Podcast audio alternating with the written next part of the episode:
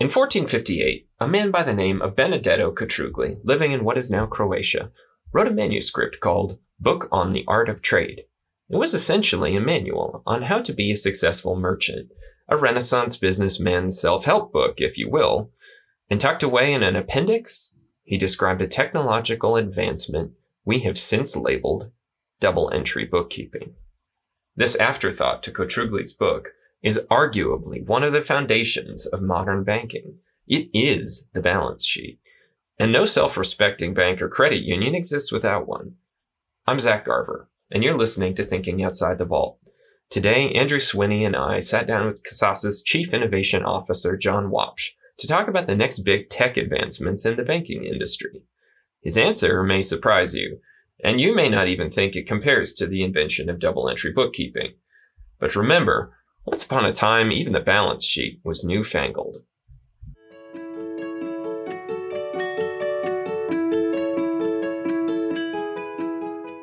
All right, John, uh, really appreciate you taking time to talk with us today about technology and banking. Um, excited to share some of this with the FIs that will be listening to our podcast. Um, and the main question we have today is just what are the technologies that FIs should be paying attention to uh, in 2019 and 2020? What are the big things that are going to be affecting how their business runs? Oh boy, that's that's a uh, kind of opening up a, a, huge discussion here. But I, would say you you can kind of separate your question into two separate, sort of distinct um, foci. One is uh, the technologies that will be enabled that that uh, will compete or change the competitive landscape for institutions. And then the other one, which is probably the question behind your question, which is what are the things, the technologies, the um, the ones and zeros? What is it that uh, institutions should embrace today to be prepared for the future? Yes, yeah, that is a great way to separate that. Yeah, and, and both of them are um, are uh, I, I, guess I guess to to kind of put a finer point on it, I, I see them I see them as um, as two separate sort of discussion points, but obviously pretty well linked. Um, so if we were to if we were to just say broadly, let's leave the competitive landscape alone for now and just talk about institutions themselves. Um, the biggest before we even get into a discussion on on what technologies are really going to shape uh, you know 2020 or even 2019 there's there's this fundamental need that institutions have of actually um, taking the reins on their data understanding the data um, and uh, you know uh, housing it in a way that they can allow other companies to access it securely. Mm. Um, uh, and you know, there's there's probably uh, million, yeah, I, let's say hundreds of thousands of dollars of effort there, and uh, um, and years of labor hours, depending upon how an institution choose to take off that or, or to bite off that challenge. Some institutions will choose, for instance, to build their own enterprise data warehouse, to hire a bunch of uh, engineers and, um, and start making sense of their data. Other institutions will partner up with companies, um, choosing to perhaps use the other company's uh, uh, expertise and um, and investment in um, in understanding data, mapping bank, banking data, securitizing, et cetera. Um, and kind of riding on their coattails for or their investment for making sense of the institution's own um, uh, kind of understanding of where it is, and and you know certainly that uh, you know that baseline work that, that that foundational work that needs to be done um, is not a small task. It's not. It's not something that uh, that can be skipped over either. And I think so often I hear discussions about banking technologies and and where the market is headed, but but uh, but the discussion around what should an institution do first is usually lacking, and that first sort of uh, step is putting your arms around your data, understanding that. Um, that that is the lifeblood of your company moving forward mm. and and without a firm grasp on um, on uh, on visualizing that data, understanding that data, uh, uh, being able to quickly analyze it, have it uh, be able to give you predictors or predictions as to where um, where your business is headed or which business is leaving. um, you you you know you're just you're, you're, flying more blind than you were even a few years ago um, and so so that's that's kind of the, the, the very first thing that I, I just feel sometimes kind of gets lost in the shuffle because it's it's not glamorous work. It certainly can be very expensive and um, uh, it can be very very challenging for institutions who are not necessarily in um, you know tech talent centers which a lot of community institutions aren't, uh, to find the talent to actually do it all in house. And, um, but whether you do it in house or use a partner to uh, figure out where your where your um, where your data is and where you're headed as a as a company, you just can't you can't you can't get to point B without going through point A. Um, and so, so, you know, it's, it's, it's, uh, it's work that every financial institution that wants to be around for the next couple of years at a minimum, um, needs to start, uh, doing today. And I've, I've talked to many institutions who are kind of in the throes of this and, you know, at varying stages. And, you know, it's, it's fair to say that if you're trying to do it yourself, it's a multi-year, uh, often multi-million dollar engagement. Wow. I mean, it sounds like this is as fundamental a shift as like, hey, you need to have an internet connection at your bank and a website. Like there was a period of time where people didn't have that, like FIs didn't have those, but pardon me for using a little acronym speak here. When I say FI, what I mean is financial institution. That's one of the ways that we refer to uh, small banks and community credit unions around Kasasa. If you're going to exist today as an institution, like you got to have those things at some base level. So if you're gonna if you're gonna jump into the next stage of technology for banking, like you got to have you got to have some kind of data strategy. Is that it is that, that is a it's a great analogy. The one the one thing that um, that I I just really want to want to caution, like I think when when I don't want to say in order to get to the next stage of technology or the future, you need to do this because I think that um, that sets the stage like almost like there's a choice. Like, oh, well, you know, I don't need to do that. So, of course, I don't need to be able to understand my data. That's fine. I can skip over that and just.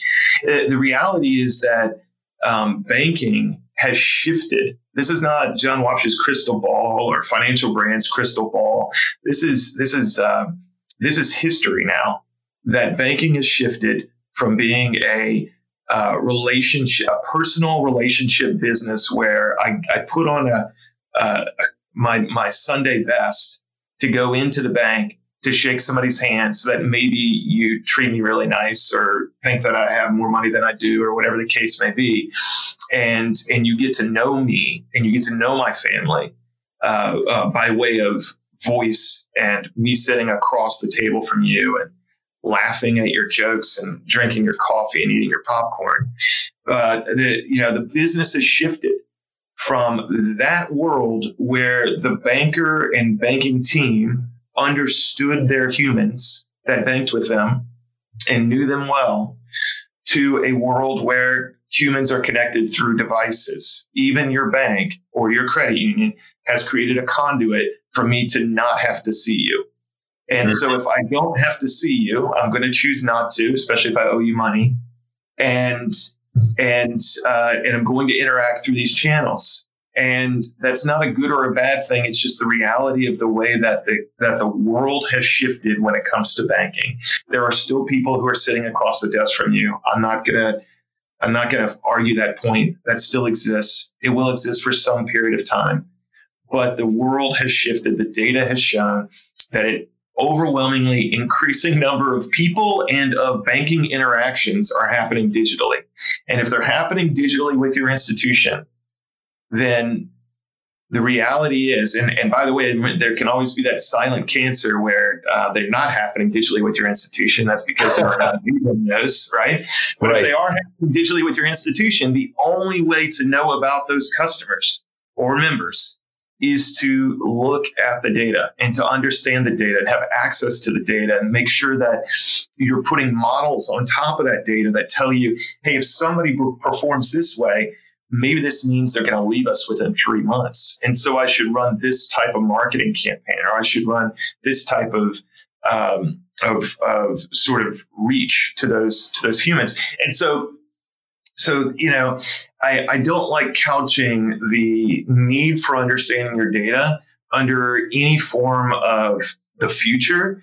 It's it's more of a recognition that um, that in years, you know, over these past few years, most institutions have said, well, I could just, I can, I don't really need to engage in this, or my choose your provider, my core banking system is usually the one that institutions love to complain about.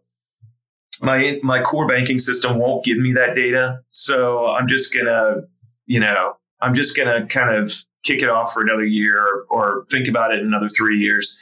And it's just totally unacceptable to run your business that way.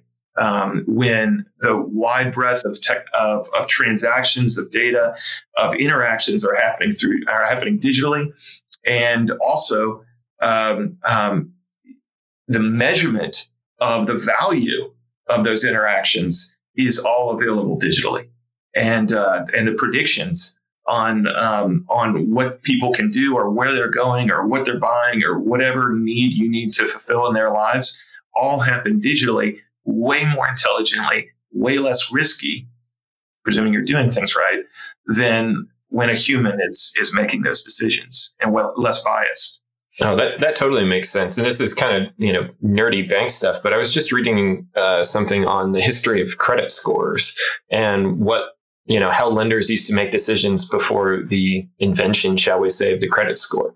Um, and how developing countries are, you know, kind of putting together their own versions of, you know, the FICO credit score. Like they would never, no bank would dream of trying to lend without looking at a credit score, right? Yeah, yeah, and you know, I mean, I, uh, gosh, to talk about early credit scores, man, you're talking about some some really nasty, nasty things that were done. And certainly you're seeing these kind of re re-exhibit themselves, like in China, for instance, people are aghast over here in the United States that, oh my gosh, they're doing credit scores based upon, uh, you know, who your friends are or, uh, you know, uh, what religion you believe in or, um, or uh, who you're related to and people are going, "Oh my gosh, that's so uh, crazy and arcane!" And, and, you know, how could they ever do that? Well, that is what our credit score was built on until about 1974. Unfortunately, uh, you know, if you if you uh, uh, didn't go to the right church or you had the wrong color skin or whatever, you yeah, credit score was um, you know tanked. Um, but um, but regardless, you you know you're right that that that a lot of institutions today are are, are thinking that they you know that, that and maybe this wasn't even your point, but it's it's an interesting point that credit score is um, you know is often used in lending. However, today there are a wide variety of sort of data inputs that um, that have been proven time and again for different types of lending to be much stronger uh, predictors of, of uh, lending success than um, in repayment and everything else than, than a than a credit score. So you know, but but you're exactly right. I mean, I, you know, for so long, banking relied upon that that data point to um, to manage its risk and to manage profitability, and that um, you know, there's there's just so much more data that's available to you out there that uh, that unfortunately institutions are not investing in, not and, and also not connecting the dots between um, uh, this this this world of uh, understanding my data and of the value of data, the ROI, uh, what it is I'm spending to actually acquire a new customer, a new member, what it costs to retain them, and in my marketing. And so, and so, you know, then that, you know that kind of takes us to the next step. Once you've once you've kind of brought your data into some world that that makes sense for you and for your institution, there's this next step of um, of connecting the dots with with marketing automation and uh, and you know just in time one to one level sort of uh, mapping of a consumer's needs, an account holder's needs, and what it is that that you need, and and making that offer at the right time to the right person. Uh, something that that has been so prevalent in commerce over the last you know 20 years with Amazon and everything else. I mean, you know, but but but it's uh, uh, just been lacking, especially on the um, community banking and uh, you know world. And but it's it's it's available to literally any community bank, any credit union today can take advantage of marketing automation, one to one level uh, optimization of an account holder and and and my banking business. But um, but institutions have a really hard time um, delving into that world of marketing automation um, uh, effectively because either they'll skip over all of the hard work of understanding where my business is today and who are all these account holders and what do they need and all that stuff that we just talked about. They'll skip over that and buy a marketing automation system off the shelf that effectively, you know, sends some direct mail pieces or um, or send some email based upon some very simple trigger. They'll skip over the work, and so they won't they won't necessarily see the value that they could be seeing. Um, or they'll spend enormous time and effort and money creating their own uh, um, data warehouse and almost never get to the marketing automation project because they they you know um, they're in this quagmire of uh, of of building out a system or a set of systems that um, that are available from third parties. That makes sense. It sounds like um, almost if you buy it off the shelf, it's kind of weirdly nice, even if it fails, because there's that weird reassurance of, well, I did something. So, you know, my hands are, yeah. I tried. Um, yeah, check, check the box, right? Yeah, and it didn't work. So I tried it. It doesn't work. We can go back to the old way. Yeah. Um, it sounds like, you know, obviously data is really impacting marketing initiatives and relationship management.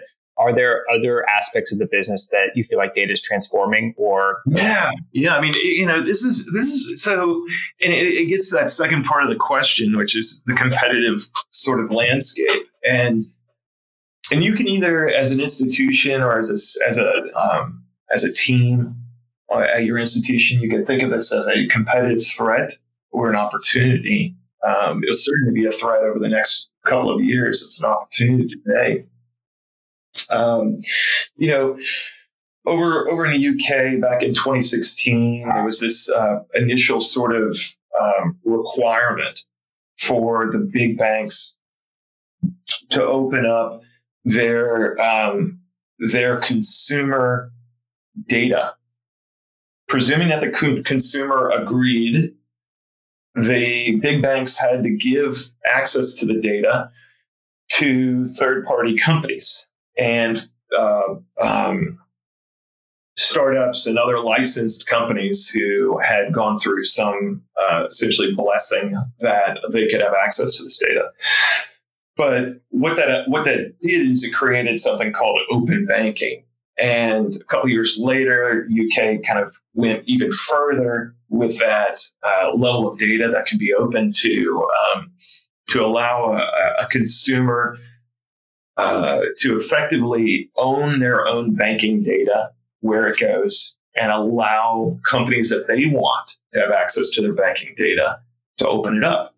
And that's the concept of open banking is just effectively a, um, a world where a uh, a third party can build cool um, applications or banking accounts or whatever that whatever you want to think about, and then plug them into um, the core or the backbone of a of a, of a big institution or any institution, and and that uh, that prospect has that that idea where a consumer controls their data, their banking data, which I mean, it sounds so silly to even say that it's that it's a new idea, that it's, it, but it is. It's something that um, you know banks, especially the bigger banks, or just banks in general, credit unions, having um, you know they, they've had this crazy luxury of being able to hold a consumer's data hostage effectively, and and so you know here in the states we love to talk about yeah, consumer inertia and, and the, the lack of you know hey it's so hard to get a consumer to actually leave your institution. Um, and you know they'll, they'll they'll cite a bunch of things like oh if they've got three bill pays set up they're you know, takes them two times longer to leave or whatever. The the reality is that um, you know there's there's part of that but but even bigger than that is is is just a, um, a, a frustration that happens which is well all my all my history all my banking data sits sits here mm-hmm. and and so um, uh, this idea of open banking has certainly enamored a lot of people and companies that, that exist here in the States, as well as international companies like IBM or companies that, that do business around around the globe. They had to get, they were hired by these large institutions, HSBC and, uh, you know, Lloyd's and those kind of guys. They were hired by them to effectively help them create the capability that regulators were requiring which was this idea that, oh my goodness, now this data needs to be available to third parties should the consumer say that they want it available to a certain third party. And it needs to be secure, and we need a way of vetting the third parties. And think of all of the hornet's nest of uh, questions uh, user stories that, that that would conjure up. Well, these very large companies had to build or were commissioned to build sort of solutions to these things. And these very large companies are, um, you know, also have roots here in the United States. And I think they're excited about making money off of all that investment. So there's pressure here in the United States for um, for banks, especially the larger one, to start kind of thinking in the world of open banking. Um, uh, there's also uh, perhaps some regulatory thinking. It, you know, it, it, may take a, a, a, kind of a sweeping change um, at administration level to to see some rules there. But you know, you've already seen the CFPB comment on open banking and saying that it's really encouraged here in the United States. And that's that's a big thing. The fact that CFPB is even talking about this. Um, uh, so, so when you think about open banking and and what a world might look like, where um, instead of a uh, a bank being uh, or a credit union being sort of this vertical thing with all these different services all uh, built and grown inside the institution, um, you know the, uh, the the the new model the model that is going to change uh, banking here in the United States. Whether it happens by 2020 or not, we'll see. But it's going to be this open banking competitive landscape where uh, where banks and credit unions will need to think a lot more horizontally about which banking services they're they're growing um, internally. Which ones are they going to kind of bundle in from other providers? Um, how are they going to allow their consumers to have this sort of data access that the government will um, perhaps require? And and that that shift to open banking is an awesome shift for consumers, and I think it's an awesome uh, opportunity for institutions should they invest the time, the resources, uh, today. If they sit back on their heels and they aren't understanding their own data, the very foundational stuff we talked about at the top of this, they aren't understanding what it costs to acquire customers and what their most profitable um, accounts are and all that kind of thing. If they aren't doing all of that work, the foundational work that's required, um, they're going to get mowed over in the world of open banking.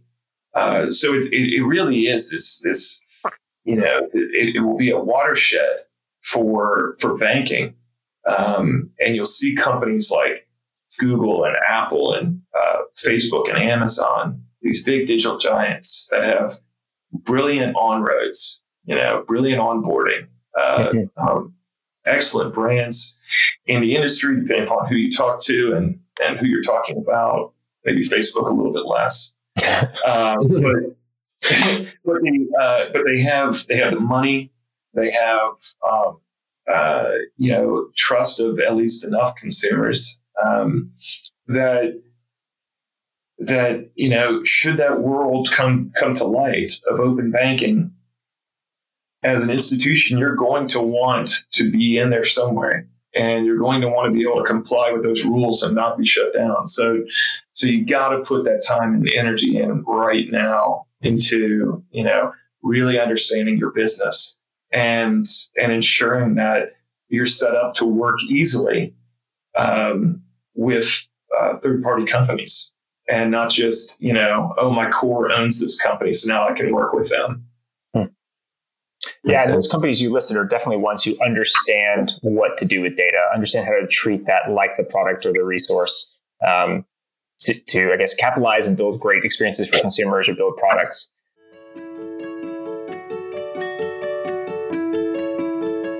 For the sake of time, we're going to stick a pin in this. You've been listening to part one of our conversation with John Waupsh on where banking tech is headed in the next few years. Obviously, data is key, and what you do with that data can make or break your community bank or credit union. In part two, we pick up with the question of what's the true purpose of a community financial institution and which consumers should be your real target. Thanks for listening to Thinking Outside the Vault, a podcast produced and distributed by Kasasa. I'm your host, Zach Garber. If you like what you heard today, please consider subscribing to our podcast in Apple Podcasts, Google Play, or Stitcher, and leaving a review. It helps other listeners to discover us. You can also send your comments and feedback to social at kasasa.com.